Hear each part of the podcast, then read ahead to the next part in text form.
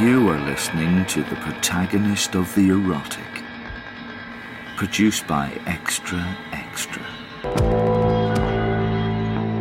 Each episode is dedicated as an act of love to the libidinal oeuvre of a living person, desired object, or location that can be visited in the present day.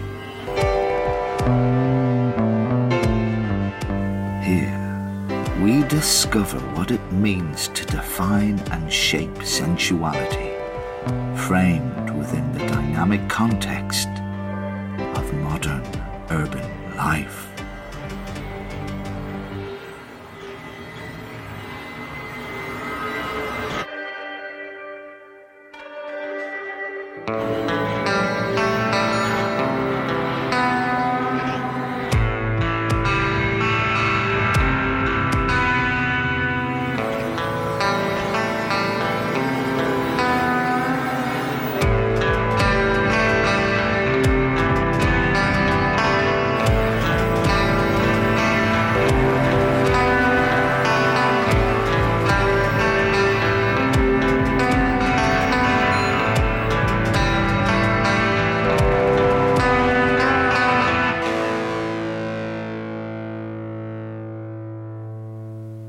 David Cronenberg. Beyond sexuality, beyond sex, beyond gender. For Nicholas Elliott, the films of David Cronenberg are about pure transcendence.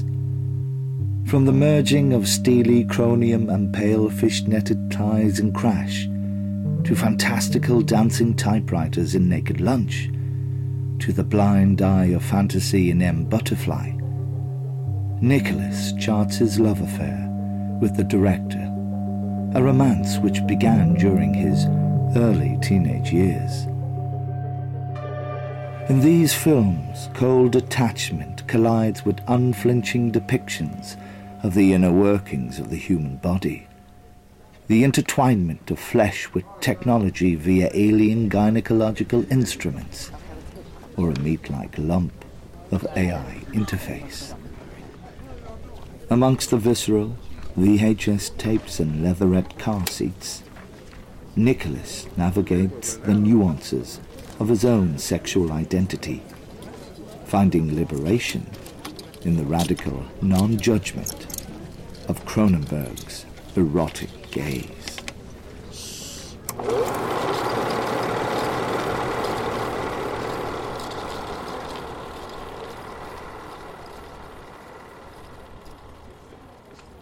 When I was first becoming obsessed with movies, I read Inner Visions, a book of interviews between Rolling Stone writer David Breskin and half a dozen North American filmmakers.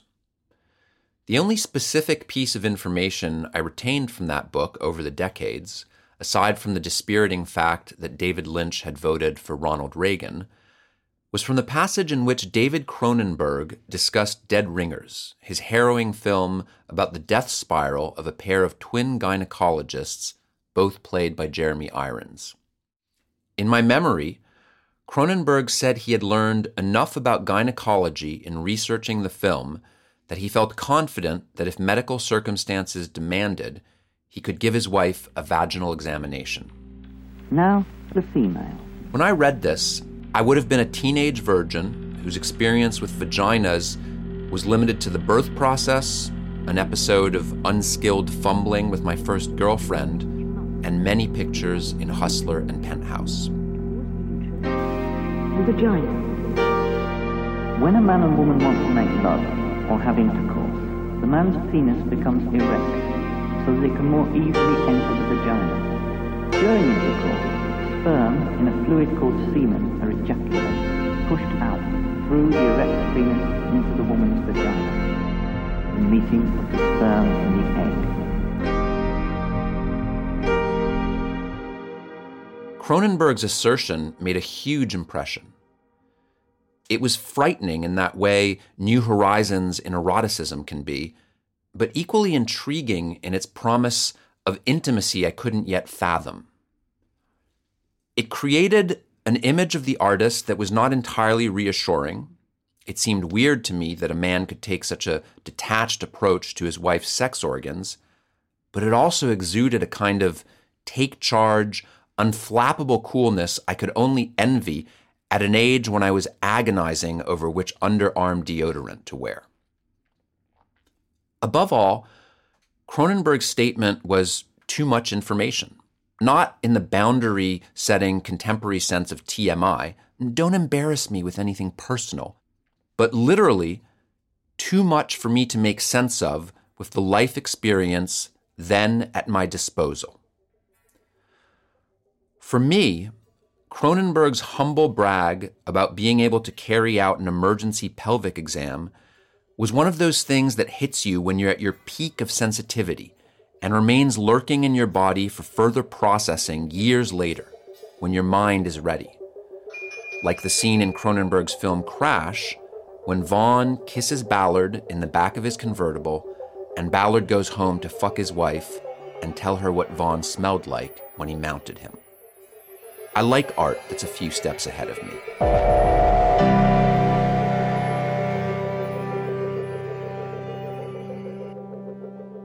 It's sex. Sex in that car. Have you seen his penis? As I described Vaughan to her, I listened to my voice rising slightly above the sounds of our bodies. I itemized the elements that constituted Vaughan's image in my mind his hard buttocks held within the worn jeans as he rolled himself onto one hip to leave the car, the sallow skin of his abdomen almost exposing the triangle of his pubis as he lounged behind the steering wheel, the horn of his half erect penis pressing against the lower rim through the damp crotch of his trousers, the minute nodes of dirt he picked from his sharp nose and wiped on the indented vinyl of the door panel, the ulcer on his left index finger as he handed me the cigarette lighter, his hard nipples through the frayed blue shirt brushing against the horn boss, his broken thumbnail scratching at the semen stains on the seat between us. Is he circumcised? Catherine asked. Can you imagine what his anus is like? Describe it to me. The strange thing about that interview is that when I reread it 30 years later in a new collection of conversations with Cronenberg, there was no mention of his gynecological prowess. The passage was gone, leaving me with the unnerving thought that I had made it up. Yet I remembered it so clearly. I can see that blue and white paperback absorbing the steam from my bathwater, and below that, my naked body shriveling in the bathtub. Was David Cronenberg's aura strong enough to plant the seed of a false memory? He's certainly no stranger to hallucination. And there is no filmmaker who has been more successful at getting under my skin, confronting me with the body and sexuality in ways that were as foreign and uncomfortable as they were potentially liberating. When I think of my young self seeing and loving Cronenberg's Naked Lunch and Crash, for instance, but not understanding how much they could help me to navigate the upcoming monsoon of what, for the purposes of this podcast, I'll call my queerness, but which on another day I could refer to as my bisexuality, slow blooming gayness, fluid straightness, aspirational heterosexuality, or failed homosexuality, I marvel at the inner resistances that were in place to prevent me from seeing what these films had to show me.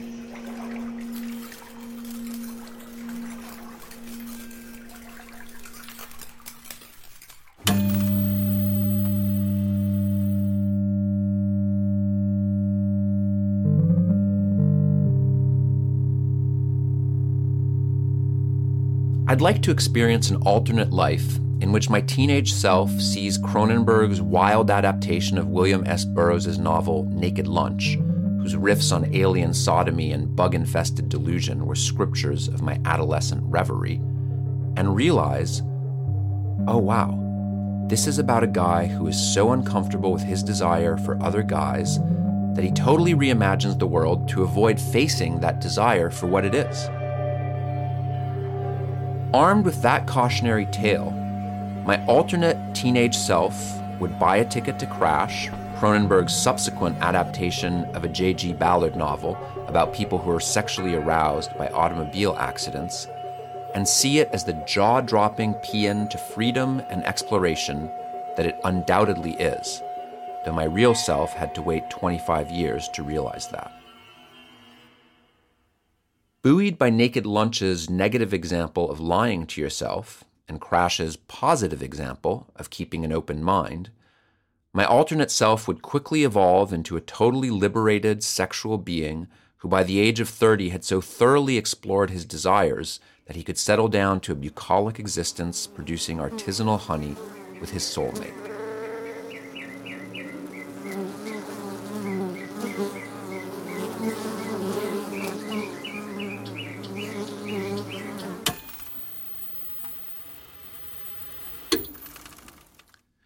Which is a good thing because outside of David Cronenberg films like Videodrome, Naked Lunch, eXistenZ, or Spider, we don't get alternate lives.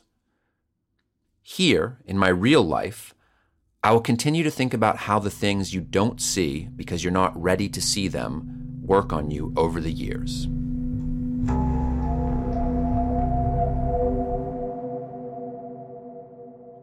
Shortly after Crash premiered at the Cannes Film Festival in 1996, David Cronenberg appeared at the National Film Theatre in London for a public conversation with J.G. Ballard. Late in the discussion, Cronenberg made a revealing aside about his perception of the characters in his film about a group of people so enthralled by automobile accidents that sex and death seem to merge in their pursuit of ever more grotesque ways of combining bodies and twisting metal. He said, The characters are moving beyond sexuality, beyond sex, beyond gender to some other thing, uh, which they don't totally achieve by the end of the movie, but that seems to be where they're going. That's part of their experiment, that's part of their escape and their freedom. And uh, certainly the, the, the best walkout moment in the film is when Vaughan and Ballard kiss. You know, this is, I mean, because uh, a lot of young men leave at that point. Um, uh, and uh, they, they can't, I think it's because they've invested so much of their heterosexual sexuality in this stud, James Spader, if, if they're seeing the movie that way anyway. Uh, and then suddenly he's, he's having sex with a man.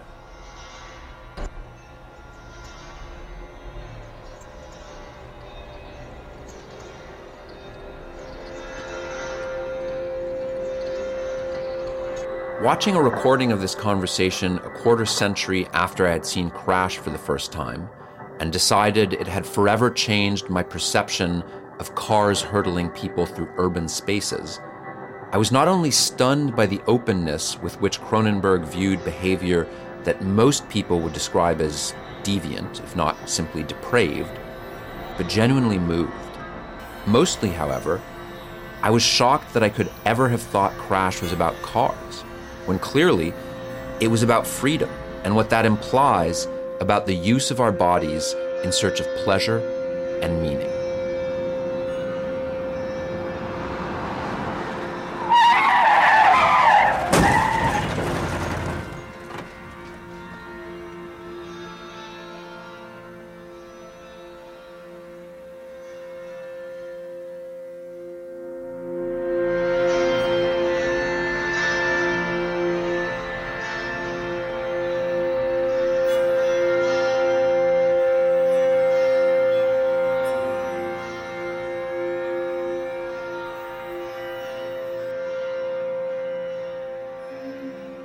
The freedom Cronenberg allows his characters is the freedom he enjoys as an artist and that he offers to the viewer.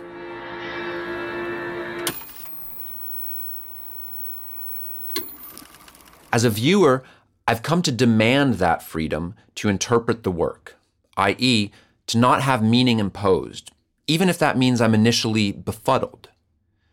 This is a sign of the artist's respect for my intelligence. Yet I'm always surprised to be reminded how much I missed the first time around and how much I'm still missing. That's the double edged sword of being challenged by what you read and watch. The great works might make you feel dumb by knowing more about you than you do. They stand as references against which to measure yourself as you return to them over the years, not so much to assess the evolution of your intellect, but to gauge how you have learned to see. Or, more aptly, since we're talking about David Cronenberg and his radical non judgment, how you have learned to allow yourself to see. You change, but the artworks don't. Everything they have to tell you is there, waiting for you.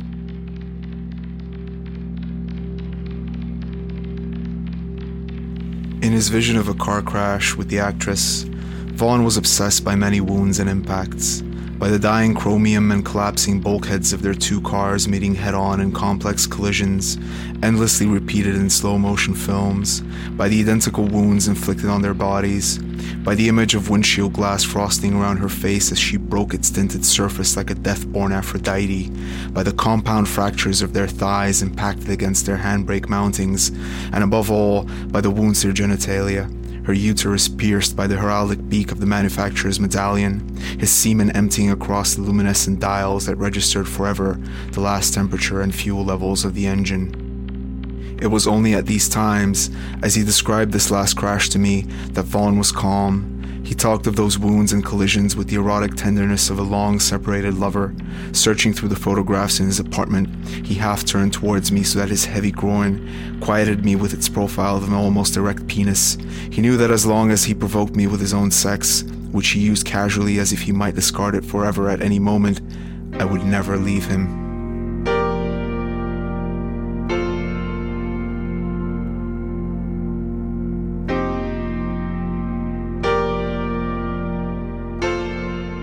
Cronenberg's supremely non judgmental approach to behaviors most would at the very least describe as reckless should not have surprised me, given that his boundless appetite for experiment has long been matched by a willingness to conduct his experiments without imposing conclusions. His offhand statement about his character's pursuit of freedom serves not only as an encapsulation of Crash, but of principles central to a body of work teeming with non erotic sex, eroticism outside the realm of identified sex acts, experiments with the limits of the human body, and visceral entwinements of flesh and technology.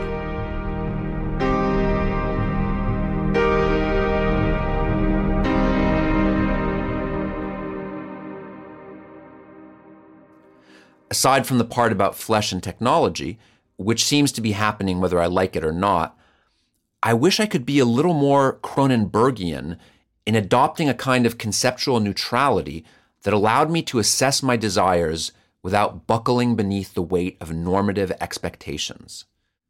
The question isn't so much what you actually do, but what you're willing to imagine. And what is abundantly clear in Cronenberg's films is that he's willing to imagine anything. Letting his imagination loose, he defies the conventions of mainstream narrative cinema to examine from every aspect the behavior of characters who are themselves free. The artist's freedom does not tax the viewer's nervous system with goofy camera angles or jarring edits. On the contrary, Cronenberg's style is often so dispassionate as to evade description. But for many viewers, the way Cronenberg subverts narrative expectations may be more upsetting than an untoward strobe effect.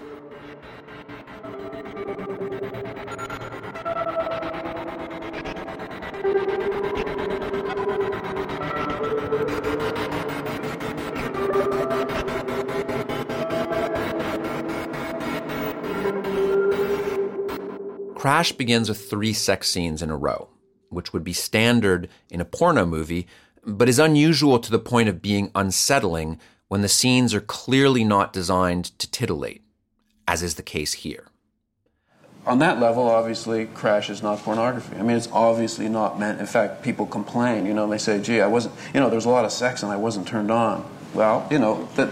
Yeah, part of that was the point, and part of that was the situation of the characters. Now, of course, I would like for by the end of the film that you had your your feeling for the uh, what was erotic and what was not might well have shifted because that's while there is an evolution in the character's behavior over the course of the film. Crash's overall structure is grounded in repetition, creating an impression of looping flatness visually embodied by periodic lateral tracking shots that cross empty spaces to reveal a couple having sex, often in a car. This unhurried manner of coming upon an act of sexual intercourse already underway feels more inquisitive than sensational or voyeuristic, as if the director were asking, What do we have here? What combination of people and in what position? James Spader's performance as Ballard, a filmmaker who begins to dabble in the sexual allure of automobile accidents after a traumatic crash of his own, displays an analogous impassive openness. Whether Ballard is witnessing a fetishistic recreation of a lethal accident, or his wife being roughly fucked by their new friend Vaughan, played by Elias Koteas, Cronenberg includes non reactive reaction shots of Spader's face looking interested but unmoved. Freedom is not passion. Meanwhile, the audience is free to draw their own conclusions from material that will elicit a reaction from most viewers, but is not inflected by the filmmaker in such a way as to impose a perspective. Cronenberg's camera is as even keeled as ever, for instance, when it records Gabrielle, the car crash survivor played by Rosanna Arquette, using a gaping scar on her leg as a sexual orifice. Perhaps some of the many people who hated Crash were disturbed because the film did not tell them how to feel about acts they assumed they should find repulsive, but instead found exciting, like a heterosexual couple pushing the probable outcome of their sexual exploration toward death, or two men having sex. Perhaps I thought Crash was about cars because I wasn't ready to deal with how hot it was to see two men making out in a car. Would you like to sodomize him? Would you like to put your penis right into his anus? Thrust it up his anus? Tell me, describe it to me. Tell me what you do. How would you kiss him in that car? Describe how you'd reach over and unzip his trousers, then take out his penis. Would you kiss it or suck it straight away? Which hand would you hold it in? Have you ever sucked a penis? Catherine had taken over the fantasy. Whom did she see lying beside Vaughan, herself or me? Do you know what semen tastes like? Have you ever tasted semen? Some semen is saltier than others. Vaughan's semen must be very salty. I looked down at her blonde hair that covered her face, at her hips kicking as she carried herself towards her orgasm. This was one of the first times that she had envisaged me in a homosexual act, and the intensity of the fantasy surprised me. She shuddered through her orgasm, her body in a rigor of pleasure. Before I could reach out to embrace her, she turned over, lying face downwards to let my semen run from her vagina, then pulled herself from the bed and stepped briskly into the bathroom. During the next week, Catherine drifted through the departure lounges of the airport like a queen in rut. Watching her from my car as Vaughan kept her within his aberrant gaze, I felt my loins surging, my penis pressing against the steering wheel. If I wasn't ready to be turned on by Crash in 1996, I certainly wasn't prepared for the lesson in Cronenberg's previous two films, Naked Lunch and M. Butterfly. Those two films occupy opposite ends of Cronenberg's expressive spectrum. While his starkly personal reinvention of the Burroughs novel reaches extremes of hallucinatory fantasy, his adaptation of David Henry Hwang's Broadway play M. Butterfly does not patently stray from the norms of the well told costume drama. Yet the protagonists of both films are men who bend reality to accommodate their discomfort with homosexual desire. Early in Naked Lunch, the Burroughs stand in Bill Lee, played by an appropriately terse Peter Weller, tells a police investigator that he has gone straight. He has a wife and a job as a bug exterminator. It soon becomes clear that Lee is hiding from two things as inextricably linked as they are inescapable his urge to write and his desire for men. A relapse into drug addiction allows him to indulge these needs while experiencing them in a way that is more tolerable to his sense of self. Cronenberg shifts between showing us Bill Lee's perception of the world, in which talking typewriters give him orders, and the sight of two men having sex resembles an unholy mix of crucifixion and cannibalism, and an objective reality in which a typewriter is a typewriter, and the sounds made by the participants in the sex act I just mentioned suggest they're both having a great time. The fact that the fantasy made flesh by Lee's hallucinations is far more horrifying than anything he would likely experience by having gay sex only speaks to the maddening nature of sexual repression. In M. Butterfly, the staid French diplomat Rene Gallimard, played by Jeremy Irons, falls desperately in love with a singer at the Chinese opera and sacrifices his career to be with her. But as is readily apparent to everyone but Gallimard, starting with the film's audience, the person he loves is a man dressed as a woman.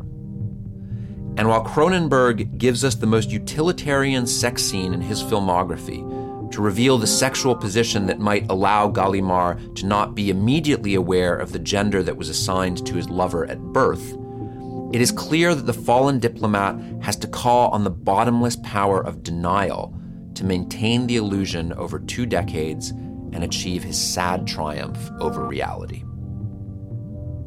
As much as it moves me now to recognize the depths of understanding that a straight identifying filmmaker brought to these depictions of gay men's struggle to accept their desires, it pains me to think that I was too willfully clueless to realize how these films could speak to me and possibly help me.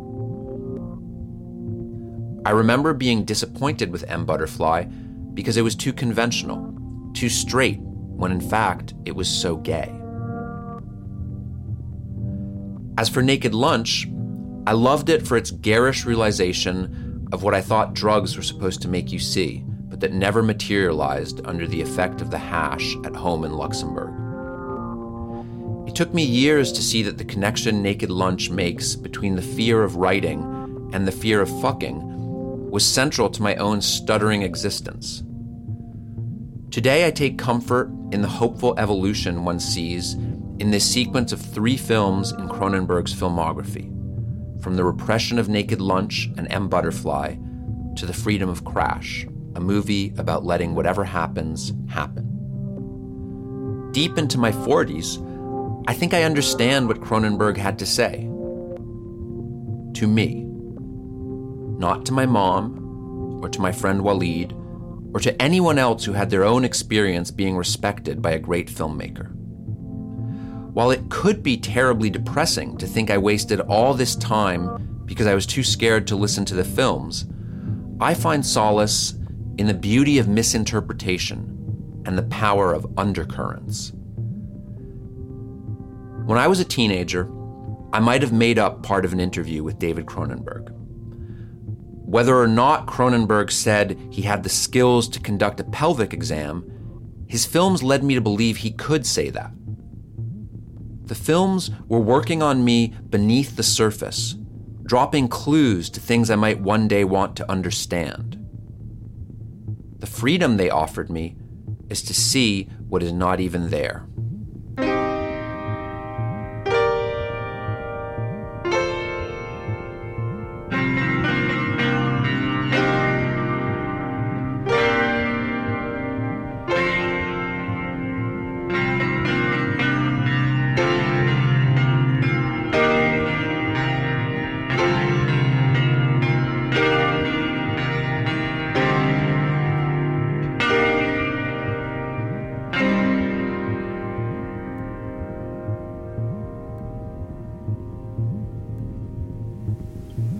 Thank you for joining Extra Extra on this listening experience.